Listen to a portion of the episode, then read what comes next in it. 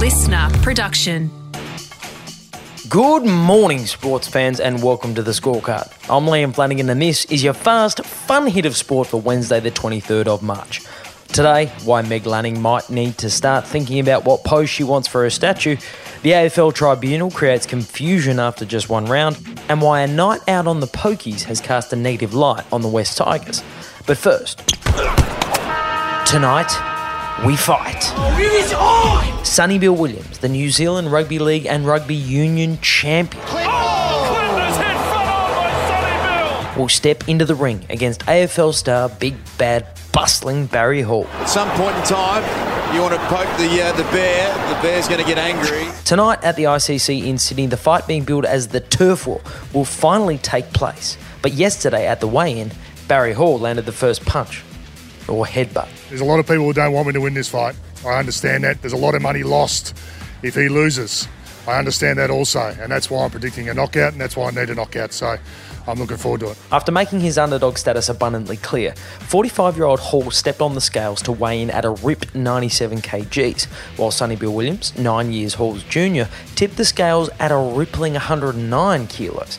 But it was the older, lighter Hall who took the opportunity to land the first shot when the two faced off when he planted a Liverpool kiss on Sonny Bill Williams' forehead. Pow, right in the kisser. Aussie boxing great and promoter of the fight, Danny Green, quickly stepped in before things could get out of hand, but it certainly raised the temperature nicely before the two unleash hell on one another tonight. Meg Lanning is a superstar. I am a star. I am a big, bright, shining star. In their penultimate ODI World Cup group game, the Aussie women came up against the only other unbeaten side left in the tournament, South Africa, and the Aussie captain took it upon herself to ensure that her team's unbeaten record was the only one that remained. Nice little full toss, which she'll pull away for four. And Meg Lanning brings up her 15th one day international 100. The Aussie captain scored an unbeaten 135 from 130 deliveries to help chase down South Africa's more than respectable total of 271, with the Aussies reaching the target with 28 balls remaining. Lanning has now scored 10 centuries in ODI run chases for Australia, but while Lanning was breaking records, teammate Ash Gardner was melting minds. Catch it! Leg side, deep mid wicket. Is she in play? Oh! Ash Gardner, outstanding. One handed, over her head. Massive smile from all concerned. That is outstanding. Many have judged Gardner's one handed screamer as the catch of the tournament, but Ash admitted afterwards it came about because of a mistake. We speak a lot as a group to not necessarily sit on the boundary ropes, and I was already off, and then I came in a little bit, and then realised that the ball was actually about to go over my head. So yeah, just happened to pluck it with one hand. I certainly don't suggest doing that. Generally go with two hands, but there was a bit of mayo on it. I've been told that it was a grade one, and I just made it look better than what it was. So Mayo or not, the Aussies are sitting pretty heading into the finals.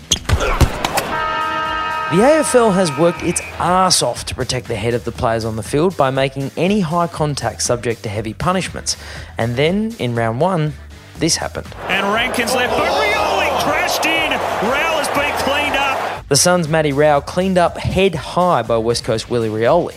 The contact was judged to be careless, medium impact, and high contact, and Rioli was subsequently issued a one match suspension.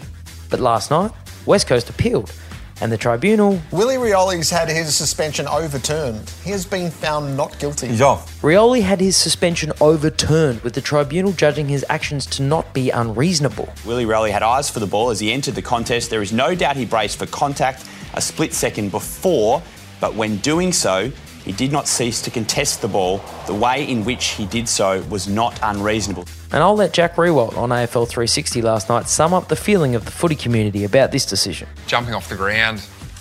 I know that he's going to protect himself probably and in it's caught Rowell high. I did the pub test walking down and sort of sussed a few people out in the up the top here. And I, I thought it was a week, but clearly it's not. It's a, it's a, it's a dangerous precedent to be setting in round one. A dangerous precedent indeed. A quick glance at the NRL ladder will tell you that the Wests Tigers haven't exactly flown out of the blocks as they sit second to last with two losses from their first two games.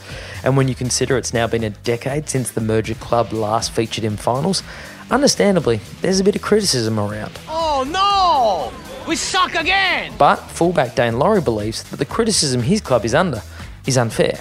Yeah, 100%. Madge cops it heaps. Um, so does Brooksy. Yeah, 100%. I reckon it's unfair. Yeah, we got to get results and that, and um, that's when hopefully the media will get off our backs a little bit. Well, Daine, settle in because there's some criticism heading in your specific direction.